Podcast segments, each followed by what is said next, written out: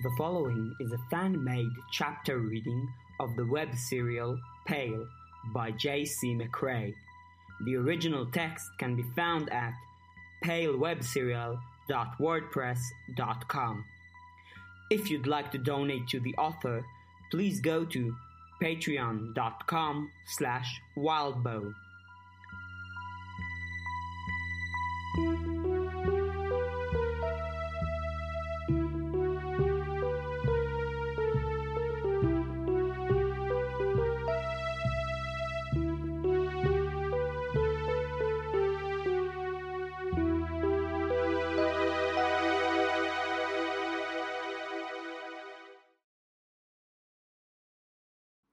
Chapter 1.6 Lost for Words Lucy.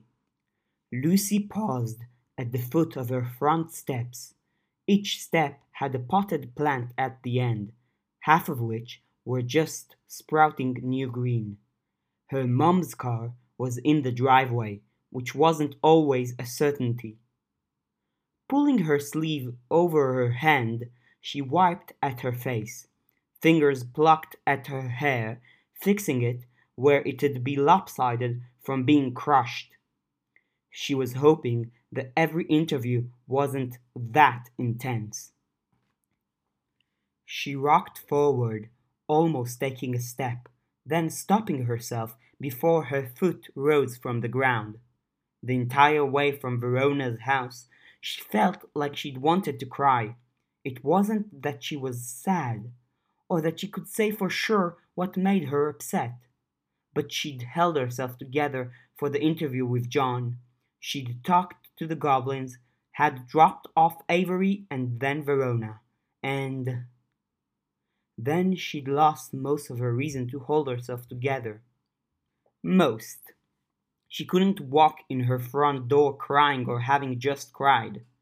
She couldn't have a neighbor or someone look out a window and see her walking down through the maze of shitty houses with shitty gardens, having a stress cry. She couldn't walk into her house and start crying either. Her mom would demand to know what was going on. She'd almost died, or, or she'd really thought she was going to die. How was she supposed to deal with the feeling that had left her with? Like, it wasn't a lump in her throat.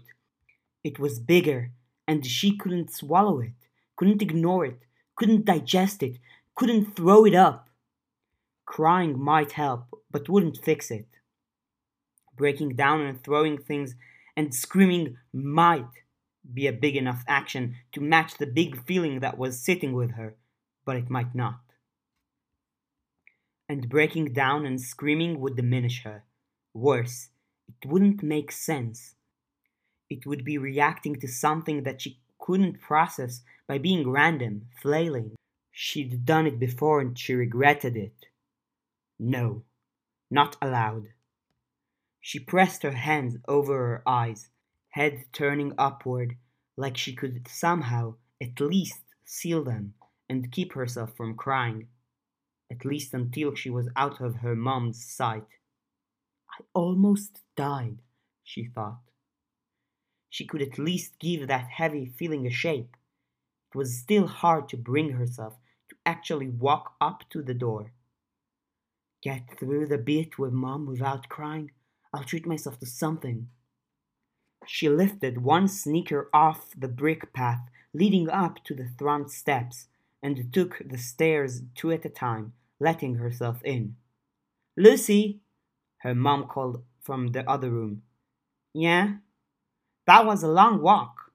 Swung by Verona's, Lucy answered. She had. Was her voice too monotone? Her mum was in the living room, sitting on the couch, the coffee table in front of her, loaded down with papers. She was still wearing nurse scrubs. Can I see you? Yep. Lucy walked into the living room, approaching the coffee table. The papers were all from the same company, with a really artificial looking header, swoopy and colorful. The company's brand name printed in white next to a medical cross. It was her mum's latest job, which was mostly better than the last one. She'd heard mum explaining it to Allison, their neighbor and her mum's friend. She traveled around to different houses, sometimes in nearby areas like Swanson, and taught old people how to take the company's drug, the side effects. Each client had a different schedule, and they had to be monitored for the first six applications or whatever. It meant her mum was gone at completely random times, sometimes before school, sometimes when Lucy went to bed. Did you get snacks? Didn't go to the store. We, uh. Lucy paused for a second to mentally fact check. Mostly talked and walked, I guess. I was hoping I could get a bit of whatever snack you grabbed, especially if there's any caffeine in it. I'm so sick of coffee. Sorry, I was thinking I'd get a snack, but. Lucy thought. Do we still have hot chocolate in the cabinet? It's been a long time since we've had that. Is that going to make it too hard for you to sleep tonight? I. Lucy stopped herself before the hitch in her voice actually reached her words. Dangerous, when her voice might have cracked. Really wanted a hot chocolate. I'll manage. Make me some too? Lucy nodded. She went to the kitchen, turned on the oven ring, filled the pan with a couple cups of water, and set it on the ring. Once it was at a near boil, she poured some into a bowl, set another bowl inside, and put a good amount of cacao oil in the small bowl to warm. With the rest of the water, she whisked in a bit of cocoa powder while it heated up, crushing the lumps, then the milk. She emptied three mugs worth in. Last was the chocolate. Some cooking chocolate was in the cabinet, a little white at the edges from age and lack of use. She crushed it and whisked it in. It'd take a few minutes, she knew. Looking at the creamy mixture made the feelings well up again, like she could freak out right here.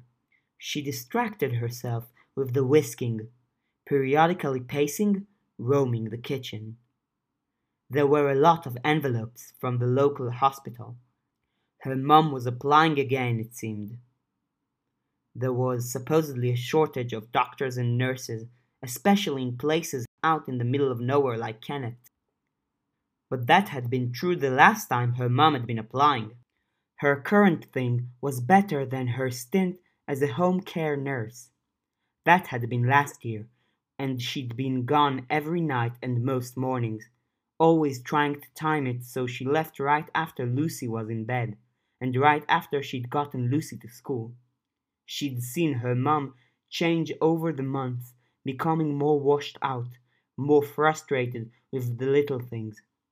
Verona had said that every adult she knew was unhappy, and Verona knew Lucy's mum.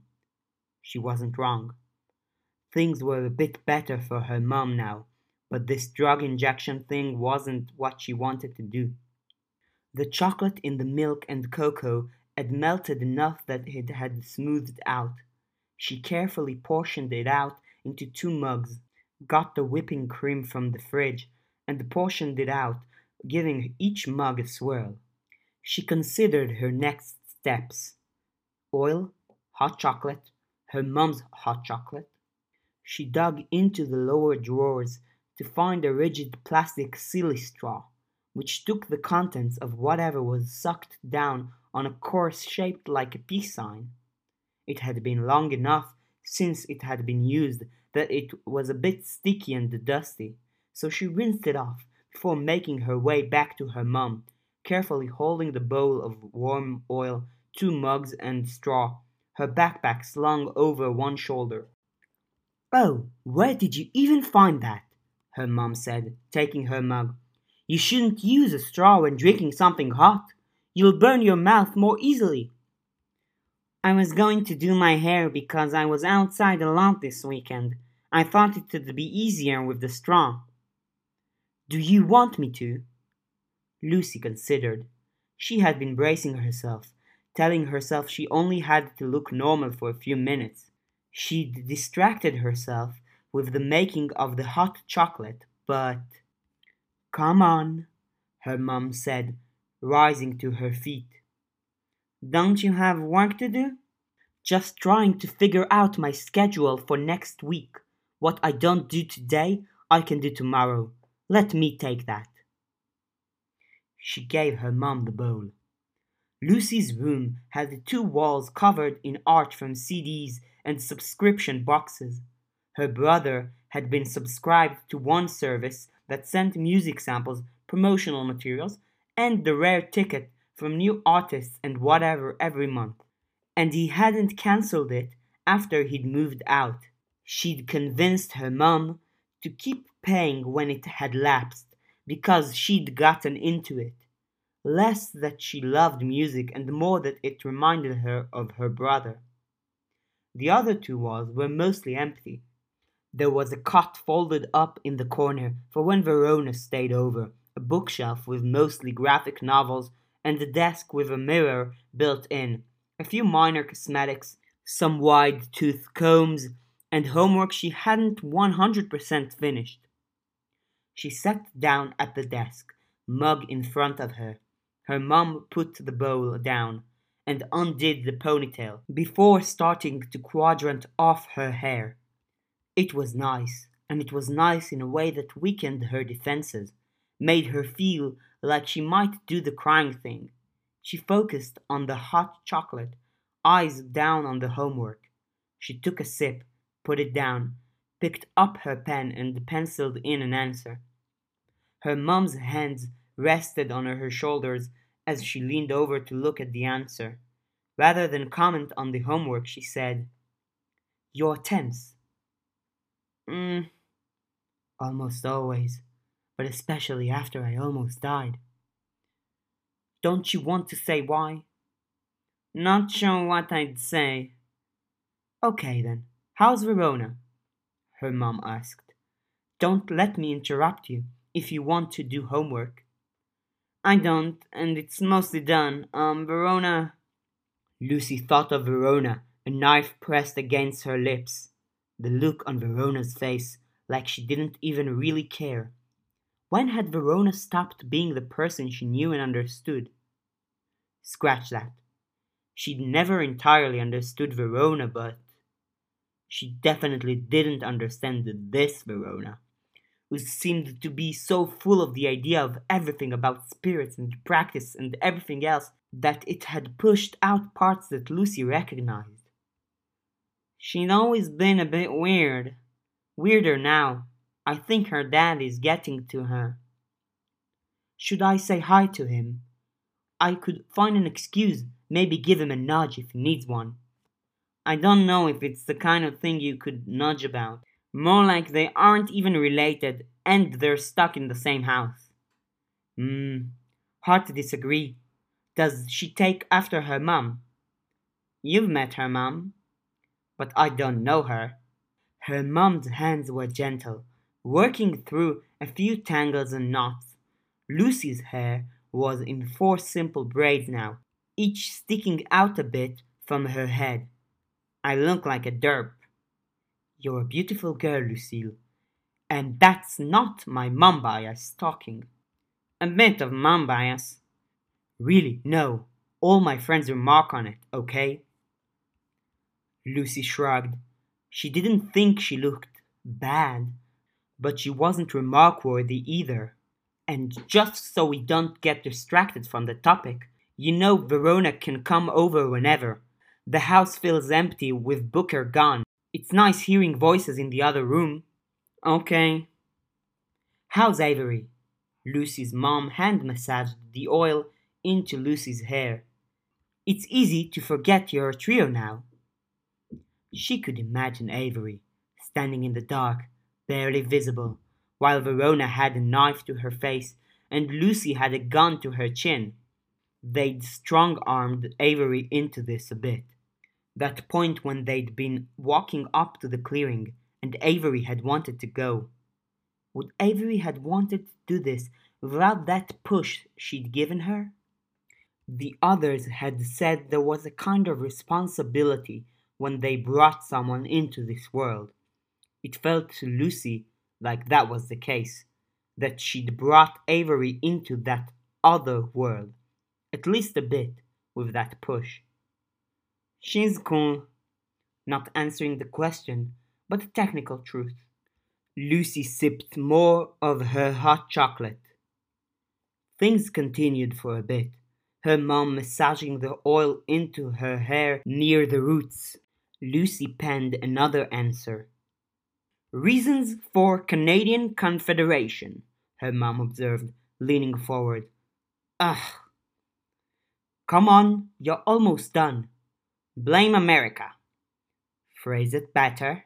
Lucy, her head rocking a bit with the movements of her mom's hands through her hair, penned down an answer. Threat of American invasion. Five more reasons. Trade, Hudson's Bay Company couldn't use the rivers for the ongoing fur trade. They wanted a railway. Good.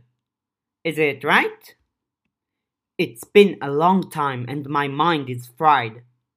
So you don't know. It sounds right. Lucy penned it down. She reached for her hot chocolate, but didn't pick it up, only holding the handle. Any luck with the hospital applications? A few positions were open. We'll see. If you don't get it, and if your current thing doesn't work out, is there a chance we'd have to move? There might be openings at other hospitals in other towns, right? Don't worry about that. I don't want to separate you from your best friend.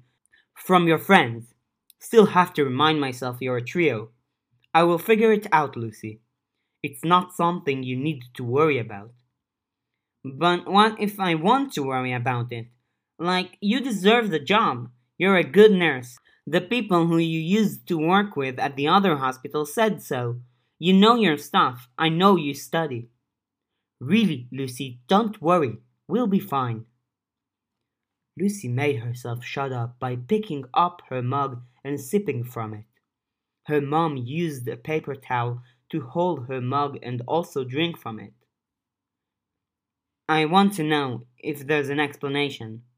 And I want you to let me handle my stuff while you focus on handling Lucy's stuff. Okay? As a teenager, your job is to do your homework, do the occasional chore, more than occasional, and if you can figure out who you are and where you want to go in life before you need to make decisions about university, then that's a bonus. Lucy thought back to that dark house. How cool to touch John Styles' hand had been, the metal of the gun even colder. Why was it, she found herself wondering, that whenever she got a glimpse behind the curtain, it was so very dark out there? seeing her mum with that same look in her eyes as John Styles, seeing the blood, the swords. Her eyes were open, and she opened them again to view the world in dark watercolors. The yellow of the oil in the bowl in front of her was surprising in how bright it was. She looked up to see herself in the mirror, and there were angles where she could see herself wearing the fox mask. Sometimes the mask was a stark white, barely resembling a fox. Other times it was like Avery had carved it, painted a rosy color but with real fox eyes. Another time it was almost a real fox's face but with her eyes. Her hair was highlighted with enough pink that it didn't look real. She could see her mum dip fingers into the bright yellow oil, then run those fingers through her hair. The pink almost flared as the oil set in. Third quadrant done. The hair that had just been oiled was bound into a tight coil. On to the last quadrant. Braid undone. Her mom leaned over to put the elastic that had held the braid together on the desk, sipping from her own mug of hot chocolate. With the change in posture and the bending over, Lucy could see her mom's reflection in the mirror.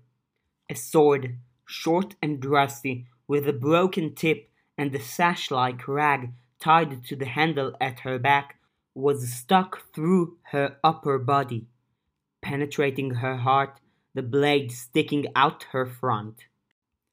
Lucy shut her eyes at the sight of it, and for a second her head trembled in a way that her mom would have noticed if she wasn't preoccupied. Lucy clasped her hands in her lap, eyes still shut. Falling asleep on me? her mom asked. With her eyes closed, she couldn't be sure that she had actually turned off the sight, and there was no way she wanted to risk opening her eyes and seeing that sword sticking through her mom again. I'm tired, she said, and that admission almost made her break. She kept her eyes closed and drank the rest of her hot chocolate. The chocolate had settled in the bottom as a delicious sludge. The last quadrant of hair was bound up, and her mother stepped out of the room. Lucy let herself open her eyes. She shut off the sight. Her mother returned with freshly washed hands, a towel, and a silk scarf. She wrapped up Lucy's head in the towel, then secured it with the scarf, which she knotted at Lucy's forehead. Thank you. This was nice. I don't get the chance to do it myself, her mom said. Her mom's hair was cut close to her scalp. Lucky, Lucy said, smiling. I wish you smiled more. You used to be so warm and happy. I used to be more of a softball than Avery or Pamela O'Neill. Maybe I'll work on it. Her mother kissed her on the forehead. Homework, then bed. I usually finish my homework in class before it starts. If you think you can, I trust you. Lucy stood from the chair. She handed her mom some of the things, like the elastics, the bowl, and the paper towels with oil, hot chocolate, and whipping cream on them. But when it proved too much for one trip, she followed her mom out, carrying the rest. Halfway back to the kitchen, she said, I love you, Mom. Wow, it's been a little while since you've said anything like that. I really do love you. You're great. Thank you for doing my hair. She felt so awkward saying it, especially now that it had been pointed out. But after what had almost happened earlier, she felt like she needed to say it, just in case. My genuine pleasure. I love you so much my heart hurts. You know that, right? Lucy glanced at her mother's heart, where the sword had been, looked away that hadn't been for or about her. Yeah, I know. Her mom dropped stuff off at the sink, rinsing some, then headed back to the coffee table and couch to resume working. Lucy rinsed one bowl, and while she rinsed, turned her head back to the pile of envelopes from the hospital on the kitchen counter. She looked with the sight. Dark stains discolored the paper like watercolor or mold. She couldn't say for sure if there was more of it there than there was elsewhere. Every time she felt like she could decide for sure, she noticed more untouched space or noticed more staining. Tricks of the eyes. She shut that eye, leaving her ordinary eyes open, and washed her hands before heading back to her room turning off some of the lights as she went. She sorted out her homework, then collapsed into her bed. The taste of the hot chocolate and warm feeling of a moment with her mom sat high and thick in her lower throat and upper chest, kind of like heartburn. The big ball of emotion from earlier was still there, and it was like it wasn't letting the rest of it by. She stripped out of her sweatshirt and changed her pants out for some pajama shorts, then collapsed onto her bed, one hand keeping the scarf in position around her hair. The red of the clock seemed so bright in the gloom, penetrating her awareness to inform her it was 10:07 at night. At 10:30 she turned over onto her side, reached down for her bag, fished out her notebook, and turned her bedside light onto its dimmest setting. She pored over her notes. The moment she'd heard Charles talk about practitioners who dealt in war, she'd been intrigued. Now, she wasn't sure. She penned down some more questions she wanted to ask then connected them with lines. Who fit best? Who should she ask? It was clear now that they were out of their depth. They needed the means to defend themselves, and she didn't want to trust something like John Styles to appear and protect her if she had the option of protecting herself. Guilherme, the warrior fairy that John liked, she was leery because of how everyone else had acted about Faerie. None of the others seemed to really be about self defense. Edith, maybe, if she wanted to work with fire. The problem was that she couldn't trust any of them until she knew for sure which ones she could distrust. A lot of the questions and details were things she could posit to Miss, but Miss seemed to be actively untrustworthy, hiding, staying quiet, controlling when she wasn't quiet. At 11:14, she heard her mom quietly go to bed. She remembered that she'd told herself she would let herself cry if she needed to after she was out of the way of her mom. But even with that heavy, awful feeling that seemed to have swelled inside her until it felt like something should have broken, she couldn't bring herself to. At 11:55, she realized this was going to be a long night. The frustration at her inability to sleep began to make it harder to go to sleep. She mused for a bit on various insults she would level at some of the people in her life who had really pissed her off, using the goblin magic and the rule of three, sling some bottom tier curses out there to some specific people. Mrs. Fowler, her grade 2 teacher who had berated her in front of the class because she kept writing her nines like they appeared in the textbooks, with curved tails. Nothing really said to Logan, who had writing so indecipherable the letters looked like Wingdings, or to Melissa, who took similar intentional liberties with her ones, sevens, and zeros. Lucy hadn't known better and she'd gone home crying that day. Mrs. Fowler hadn't let up either. She remembered reading in a book once that growing old was like being a baby again, being in diapers, having trouble walking, sometimes even having trouble speaking. She wished there was a good word or thing to say to Mrs. Fowler that would make her like that. Old and helpless and totally alone, singled out and going back to her bed in the old folks' home crying. She hated that woman. Lucy had never really loved school again after that.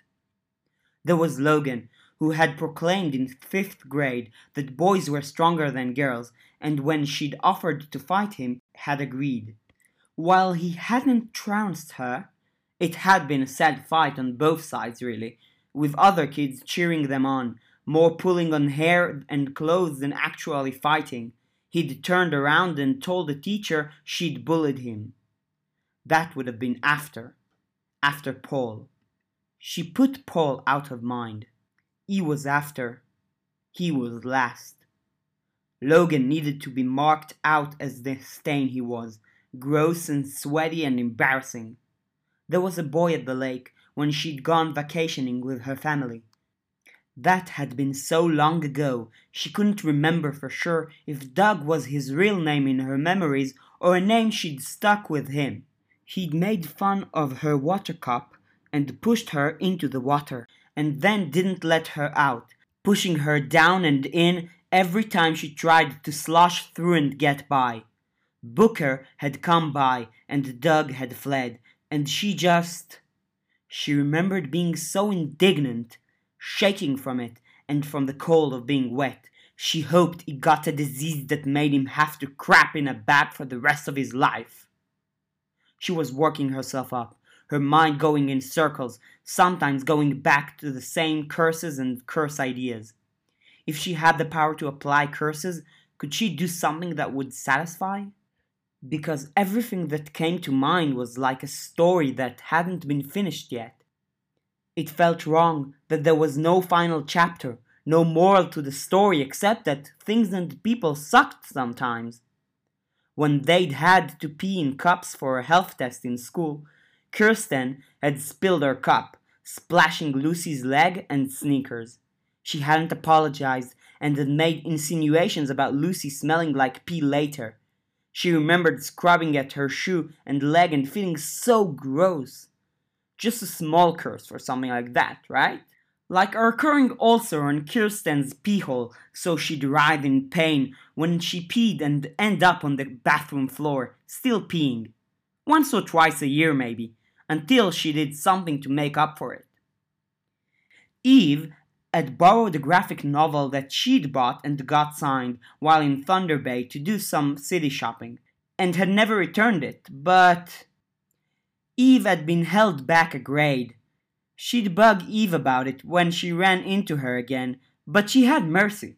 No curse, imagined or otherwise. That was a shitty enough thing to have to deal with, without cursing her with a propensity for paper cuts and sharp bits of food between her teeth. The curses that she imagined weren't like the ones that the goblin's trick would let her apply, but it was satisfying. It got her worked up to imagine the events all over again, but the lack of fairness in it all ate at her. The heaviness of the emotion that was sitting with her wasn't one singular event. When she ran out of new, inventive swears and the people she had a grudge at, she looked at the clock. 12:35. She got her phone and fiddled around with it, watching some of the recommended videos, revisiting the app to check that the class's votes hadn't come out yet. Not that it mattered. She put on some music, put her earbuds in, and lay with her face smushed into her pillow, arms out to the sides. 111. She was exhausted, and she felt like sleep was never going to come. I almost died. And they think the hungry choir is scarier? They act more scared of the Faerie. Have to take this seriously. Have to get Verona to take this seriously. Avery, at least, I can trust. She's a ditz sometimes, but she's cool. She found and put a video by Mr. Lai. One of the kids in school had found his channel when he'd left his computer unlocked and spread it around. A lot of people had been laughing because Mr. Lai was this short, super clean cut teacher who'd been born in China, and his channel had a ton of videos where he was dressed like a lumberjack and building a cabin from scratch somewhere up north. But, like, it was actually kind of cool that single minded focus, the skills involved. It was neat to see someone into that, and it kind of reminded her of some of her memories of sleepovers with Verona, when Verona was super into something obscure or weird like a craft project. Those had been some of the best weekends, really, because that kind of steady enthusiasm was infectious. A part of her still hoped this practice stuff could be more like that. Mr. Lai's accent was pretty tough, but if she didn't really listen, like she wasn't really listening now, then it just became a steady, pleasant noise, sometimes over the sound of saws and hammers. He kind of put her to sleep, like he had last year, but that was a plus right now. And watching like this gave him some views. Win win, wasn't it? He might not be super thrilled to know students were falling asleep to the sound of his voice, but whatever. Win win. She hit the like button and lay there, trying to let her mind wander and picture what he was putting together from the sounds of his voice, even if she couldn't always catch his words. She heard a thumping sound and picked up the phone with the video still playing, her eyes still closed and face still pressing into the pillow, and blindly thumbed at the screen until she could rewind the video a few steps. The video went back, then continued toward the point where it had been when she'd heard the thump. There were more thumps, dull and hollow, at a point in the video where she definitely hadn't heard anything. She paused it and pulled out her earbuds. She flopped over onto her back, looking toward the door, the closet, the cot in the corner. 147. The time on the clock changed to gibberish, then flickered. She could hear it. Scrabbling and thumping elsewhere in the house, rapid, almost like a lunch table worth of hands drumming at the table in anticipation of pizza. Except there was nobody. The house was dark and quiet. The only light was from her alarm clock and the phone. Thump, thump, thump, thump, thump, thump, thump, thump. Something in the house creaked and banged. It wasn't a door. Thump, thump, thump, thump, thump. A face appeared at her doorway pale, framed by long dark hair. Alpina, peering in from the upper corner of the door, face at a diagonal, the face rotated 270 degrees. Is this a friend? Lucy asked. Alpina lunged, crawling across the ceiling in rapid movement. Thump, thump, thump, thump, thump crawling across the ceiling to a point directly over Lucy's bed in about a third of the time it would take Lucy to walk from her doorway to her bedside table. She hung there, suspended, fingers straining, curved backwards as fingertips seemed to dig into the ceiling itself, her head twisted, rotating like she was trying to get a better view. Show no fear, give her nothing. Never show weakness, it's never worth it. Lucy remained stock still, watching. Alpina's mouth yawned open, and black fluid oozed out, multi layered, thick with debris that could have been anything, but with shapes like rotted leaves turned black by a winter spent under the snow or the stringy guck pulled out of drains. Her hair turned liquid, doing something similar, just in much greater quantities. Drain stuffs, rot, mold, mixed with liquid as thick and black as oil, refusing to flow straight down so much as it stuck to itself.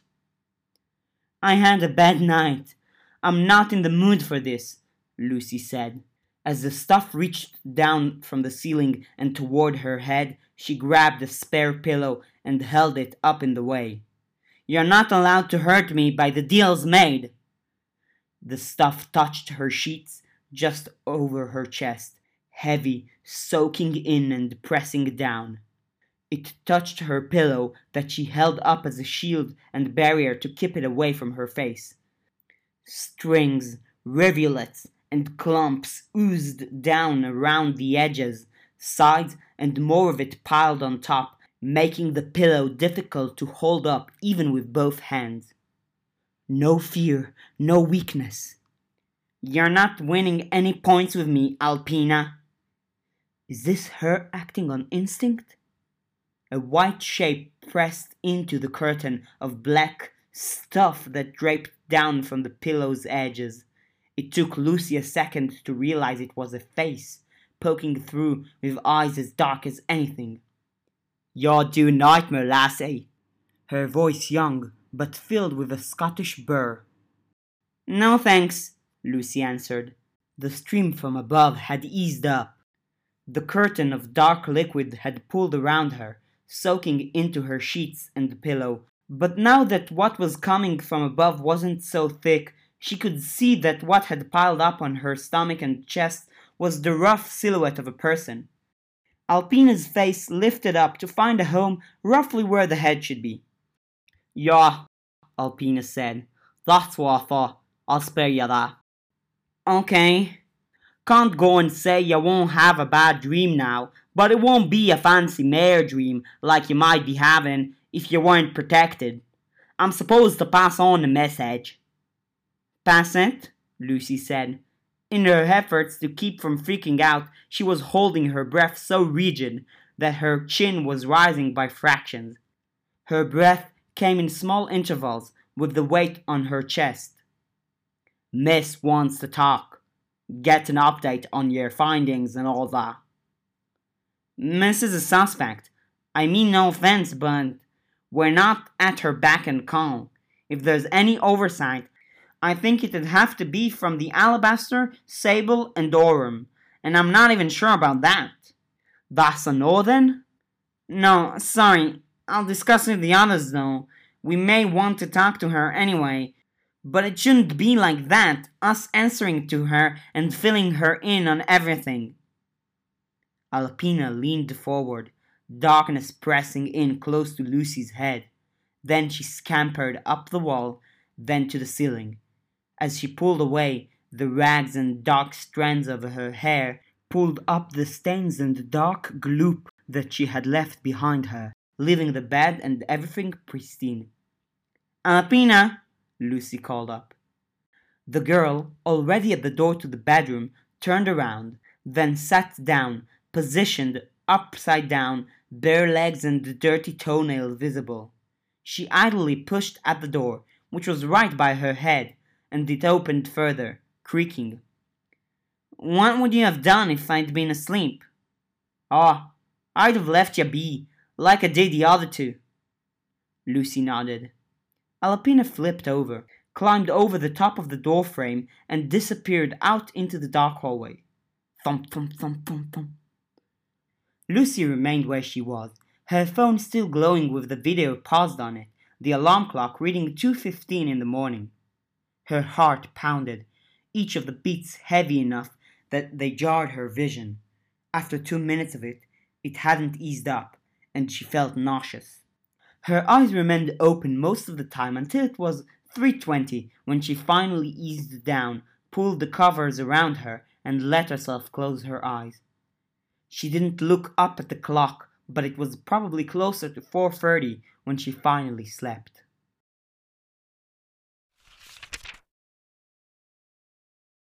Lucy stood at the fence by the school, watching the students approaching, and the long, long, long line of cars on the road.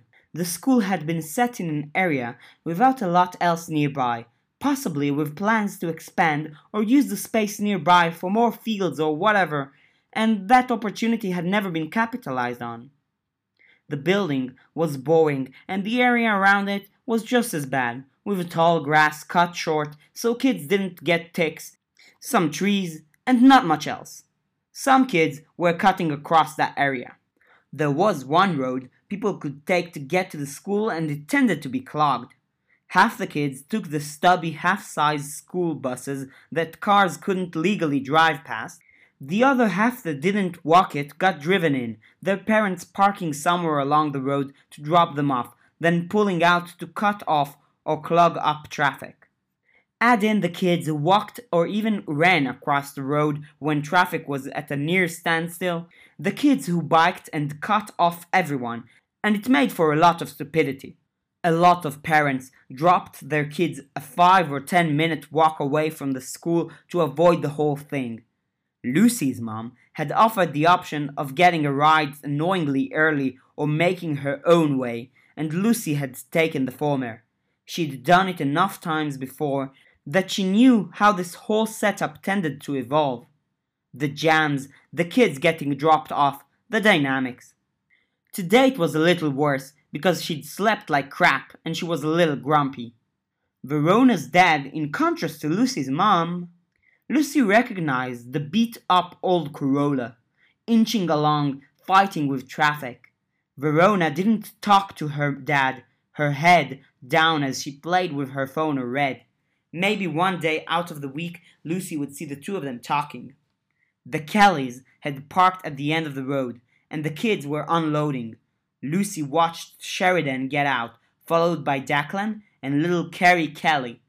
No Avery, which meant Lucy turned, sticking her toe into the crisscrossing wire of the fence and hopping up to get a better look past the fence and to the point beyond the schoolyard.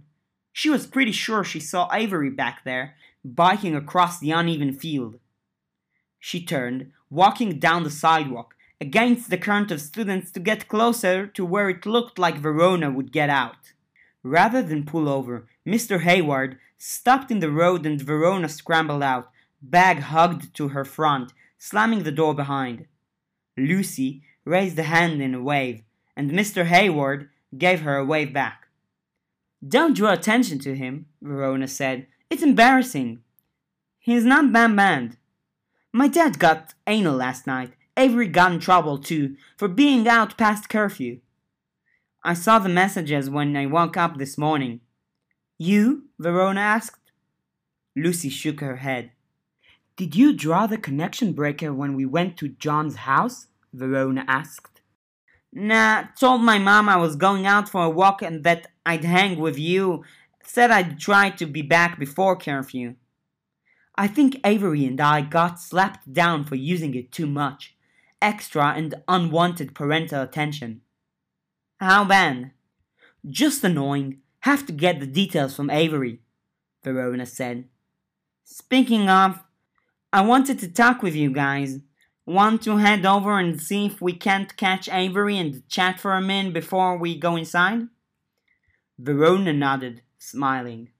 They had to take a roundabout route to get through the gate and then around to the side of the school while Avery biked over. Your siblings got it right, Avery, Verona called out. What are you, the red-headed stepchild? I'd rather do this, Avery panted. The grass was not good for riding on, even with her mountain bike. Then subject myself to the back seat. How much trouble did you get in? Lucy asked. My parents aren't really good at laying down punishments, and even when they do stick to it, I usually get it easy because I don't cause much trouble, Avery said. But I'll have to watch out for that. We have to watch out for other things, Lucy said. I think we're being monitored. Monitored? Avery asked. Toadswallow was right there, wasn't he? Lucy asked. He was in the bush, keeping tabs on us, and Charles. They brought him along when we went camping? Yeah, but what's weird about that? Avery asked. The entire time I was thinking, alright, well, he can lie, so we have to be careful. Can't listen too carefully. They might have brought him along to slip us a key piece of misinformation. Every time he said something, I was kind of going through it in my head, wondering if it was the trap he was trying to slip us. Yeah, Verona said. Same, kinda. And that's not the full story. What if they brought him along because he could hurt us? Like if we immediately set out on a direction they weren't comfortable with. That's a little paranoid, Avery said. He seemed kind of shocked that we were kids. Teenagers. What if he was shocked that we were teenagers because he made a deal before he showed up that he'd go along on any road trips and put an end to the new practitioners if they turned out to be trouble? Like, he gives off creepo vibes, but that'd give most people pause, wouldn't it? Can't really blame them, Verona said. Like John said, a practitioner can enslave with words, weaken cursive words. They have a lot at stake. Uh, sure, Lucy said. Maybe, but so do we, right? You do get that. I get it, Verona answered. Alpina showed up in my room in the middle of the night. She said she stopped by to see you two, too. So, you know, like, I assume your houses are locked up, but she's showing up while you're asleep. Let that sit with you for a second. Was she nice? Avery asked. She was Scottish, I think? Didn't expect that. I think she said she spared me from an especially bad dream. Ah. It was a pretty creepy visit, Ave. She had a message from Miss, but it's pretty obvious they're keeping a close eye on everything we do. Like I said, it's understandable, Verona said. It's understandable, but are there any others that could turn up at the school? Hungry choir, maybe? Avery suggested. I've been trying to train my sight ever since we first went camping, and I probably have a long way to go, but I don't see anything. Training is a good idea, Lucy mused. Okay, this might have to be our place to compare notes and discuss. It might be too much civilization or too many people for the goblins. I don't know who else would show.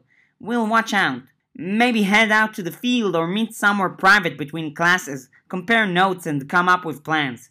That way they can't anticipate us too much. The other two glanced at each other. Yes? Lucy pressed. Sure, Verona shrugged. I'm happy to talk more about this stuff. No objection, Avery said. Thank you, Lucy said. She meant it.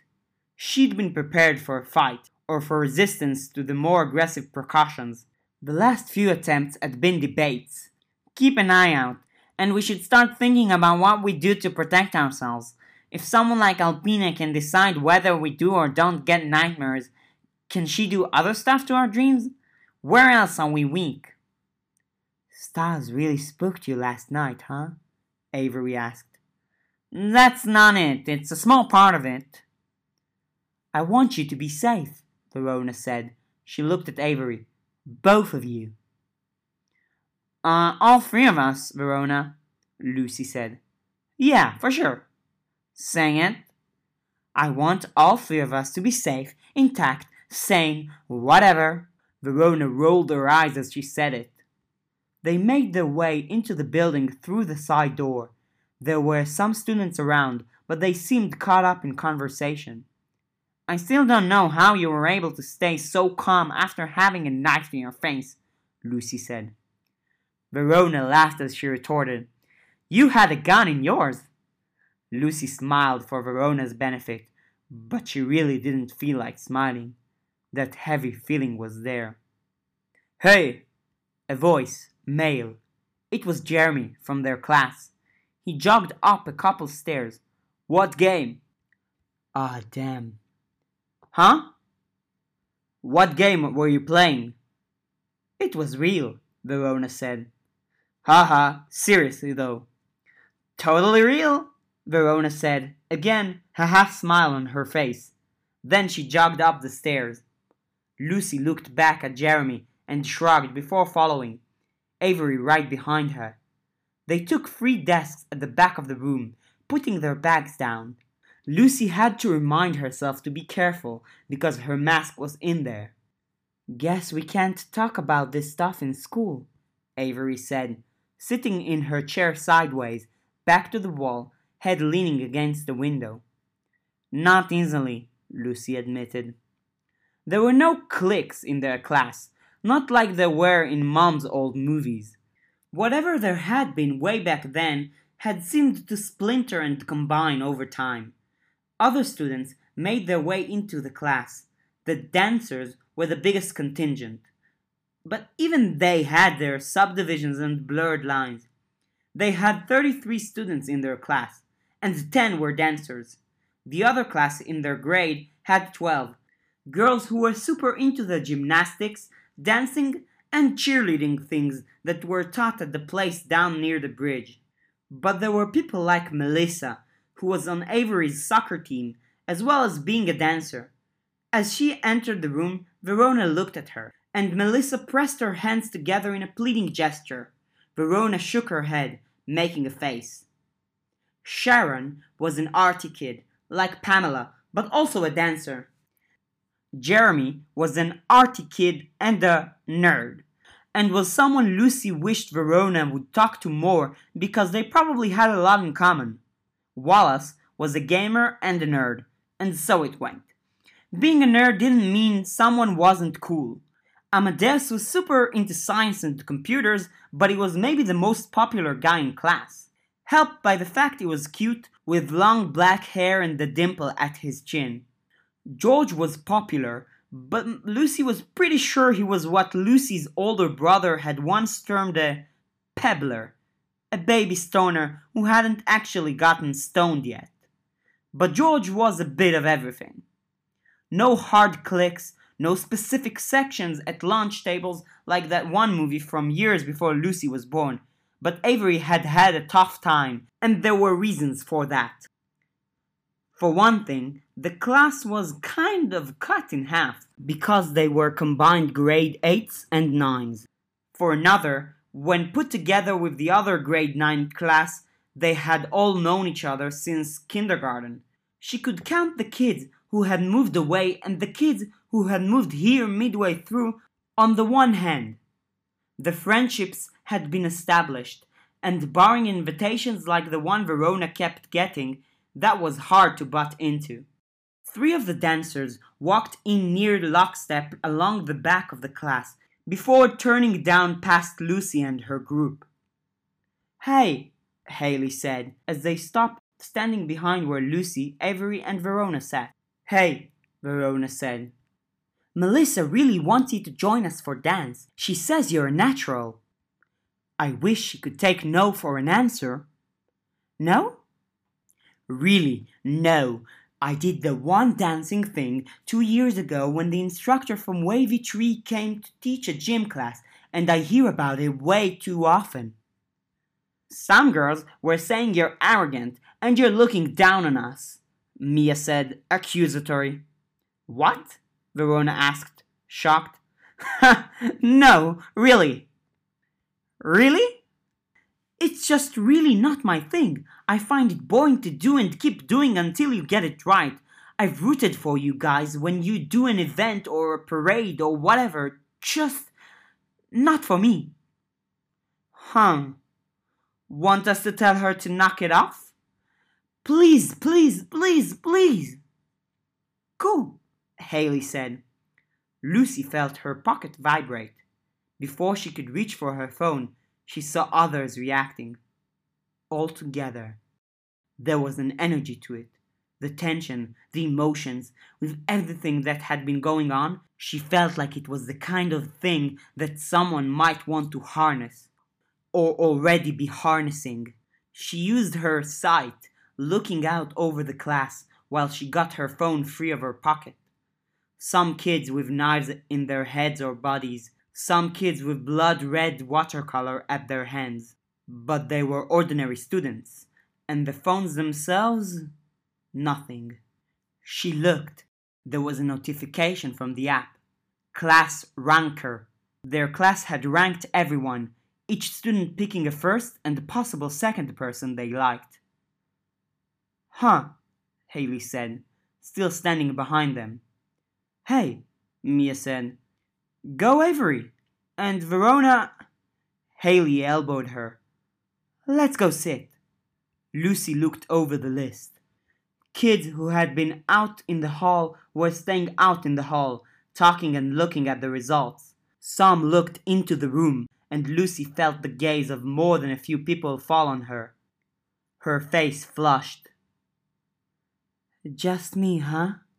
Avery asked, quiet. Lucy was already staring at the bottom, but she scrolled down a bit more to the stats at the foot of it. By the results, two anonymous guys were gay, another was bi. One anonymous girl was a lesbian. There's the other class, Lucy said. Already asked, and no. One guy, no girls, Avery said. Her face had fallen, and to Lucy's sight she had a dark watercolor stain spreading across her chest like a growing hole. There were others in the room who seemed brighter, others who seemed hurt. There were a few swords and blades represented in Lucy's sight. As people entered the room, murmuring, Lucy felt conspicuous. Her face felt hot. There could be other girls that haven't figured it out yet, Verona whispered. That doesn't do me any good now, does it? Feels lonely. Verona nodded. Yeah, but like Lucy said, the whole thing's stupid, right? There's lots of people like me who don't really give a shit and put in whatever. It doesn't matter, so let's just ignore it and wait for it to blow over. Verona made a hand motion Lucy couldn't see. Sure, Avery said, putting her phone away a little too quickly. Lucy watched the room, avoiding eye contact, because everyone that was looking at her right now was thinking the same thing. It would have been a relief at this point, she felt, if the entire stupid thing was magical some kind of curse or some kind of shitty stupid magic puzzle or whatever. But she didn't see anything like that. She wondered if she could somehow see the blade that was sticking through herself, or the watercolor stains that were spreading across her. What would they look like? How big would it be? That heavy, overwhelming feeling that she hadn't seemed to be able to process all last night had come with her to school today and it had expanded by inches over the last few minutes, until it kinda hurt constantly. She sighed, slumping down over her desk, her arms extending forward and over the other end. Head on one arm, she looked over and murmured, Am I ugly? Nah, Verona said. Avery, expert opinion? I'm not an expert, Avery said. You keep saying my taste is terrible. I've said it maybe three times. You're pretty, Lucy. Not my type, and I'm pretty sure you're not gay, which makes you very not my type, but. People are dumb, I guess. You could be a lot of people's third choices, Verona suggested. Then. You're kind of intimidating. Maybe that's it. I'm a bitch, you mean? And I don't want to be a lot of people's third choices, Lucy said. I want to be someone's first choice. Sorry. Whose dumb idea was this? Lucy asked. I might have a few choice words for them, said three times, nailed in. Don't say stuff like that. Yeah, Lucy said. I feel like I'd be like 20 times more able to deal with this if I'd slept more than two and a half hours last night. At the far corner of the classroom, Gabe rose from his seat. Lucy noticed primarily because of the twisted skewer of metal that her sight put in his midsection. As she followed him with her eyes, she saw him pick up his bag, and it was soaked with the red watercolor, impaled at the same point by three smaller blades. She watched as he left the classroom, reaching for her phone and flipping over to check the boys' ranking. Gabe was at the bottom, she rose from her seat. A lot of eyes followed her, as they'd followed Gabe. Luce? Verona asked. I'm cool, checking on Gabe. Something's off. She went back for her bag, grabbing it as a just in case. She almost missed Gabe, who was ducking into the boys' bathroom. With only a moment's hesitation, she followed him in, finding him by the sink. He was the only one in. Gabe, she said. Gabe wore glasses and dressed like he was going to church, and aside from a sorta lame haircut and a really skinny frame, there wasn't anything offensive or exceptional about him. He was one of the homeschool kids who'd come over when high school had started. He hadn't really come to the school with any hint of social skills, had struggled like Avery had, and instead of finding a way forward, had taken to hanging around with the kids two and three years younger than him, who sometimes seemed annoyed that he kept turning up. It kind of sucked that she was being put in the same bucket as him. What the? You can't be in here, Gabe said. If I get suspended, I'll deal. You okay? It's whatever, it sucks, she said. What's in your bag? What? In Your bag, she said. She approached him. He backed up. She closed the distance, grabbed him, and spun him partially around. Pulling around his backpack zipper, she fished inside. He seemed more confused than defensive. Moving a paper, she saw the blades rattle. She pulled it out, and the red staining immediately began to fade from the fabric of his bag. One paper, a grey pink color, with a less than great photocopying or print job, like two things superimposed onto the same paper, with the end result being near gibberish. Most of it was faded and stained in a way that persisted even with her sight removed. Most distinct was the website at the bottom. Where did you get this? I found it. What the hell? How did you even know I had it? Have you done it? Done what? I logged in, but I didn't sign up. I couldn't figure it out. It has to be on certain nights. Don't. You might get really badly hurt or worse, she said. When's the next night? Tomorrow night. Why? Where'd you find it? In the cafeteria. You're not answering my questions. Not really, not so far, she said. She left the boys' bathroom, pausing at the door. I'm around if you want to talk or whatever, I guess. An older high schooler whistled as she left. She rolled her eyes. Whistles were better than the looks she'd gotten back in the classroom. Avery, Verona, she whispered. She used her sight and reached out, finding the ribbons that seemed clearest and most inclined to drift her way. Would that work the same way calling Miss had? Two girls emerged from the classroom. Lucy looked down ready to show them the paper, and found her hand empty. She spun around, looking with the sight, and found the paper folded into a square, tucked into the slats of an unused locker. Don't run away, she told the paper. Unfolding it again, she showed the others, moving to stand beside them as she pulled her phone out. The hungry choir? Avery asked, tapping the paper. Sending out feelers, Found Gabe, who's vulnerable, I guess, Lucy said, as the stupid amp just demonstrated. It's nice to have a distraction, Verona said. How did you even see this? I think I can see hurt and danger, Lucy murmured. She punched in the website address. User blocked, Verona tried next. She was in the middle of typing it when the bell rang, signaling the start of class. Blocked, Verona said. So is this the hungry choir itself, or? Lucy shook her head. Part of it, like an arm or a finger or.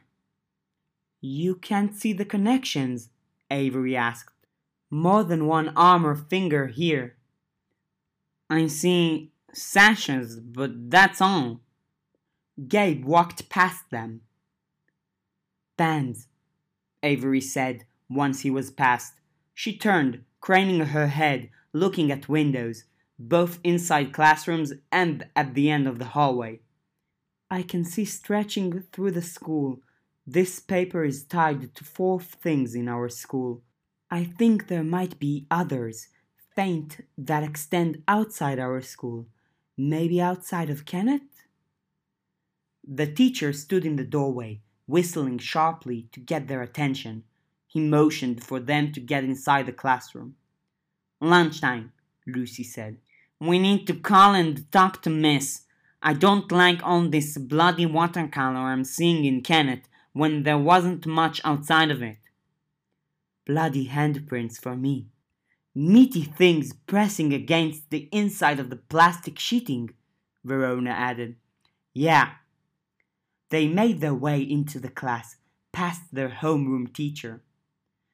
Between the bloodiness and the choir, I get the feeling there's more going on, like maybe not having a carmine beast is making things worse somehow, Lucy whispered as she took her seat. Do we really want to tackle more? Avery asked. If it's tied to the carmine, we might have to, Lucy whispered. Between them, Verona had the paper, which she folded into a square she drew out a diagram with a surprisingly circular hand-drawn circle, setting up a group of blocks pointing inward toward the folded up paper. The teacher was getting the class to quiet down. Lucy leaned over to whisper one last time before class started. Miss might be the person to ask because Gabe said the next stage of the choir thing happens tomorrow night. We might need to get involved or people could get hurt. This had been a fan made chapter reading of the Pale web serial by J.C. McCrae. If you'd like to read the original text, please go to palewebserial.wordpress.com. If you'd like to support the author, please go to patreon slash wildbow. If you would like to help with the project, you can contact me, TheItayBM, on Reddit. Thank you.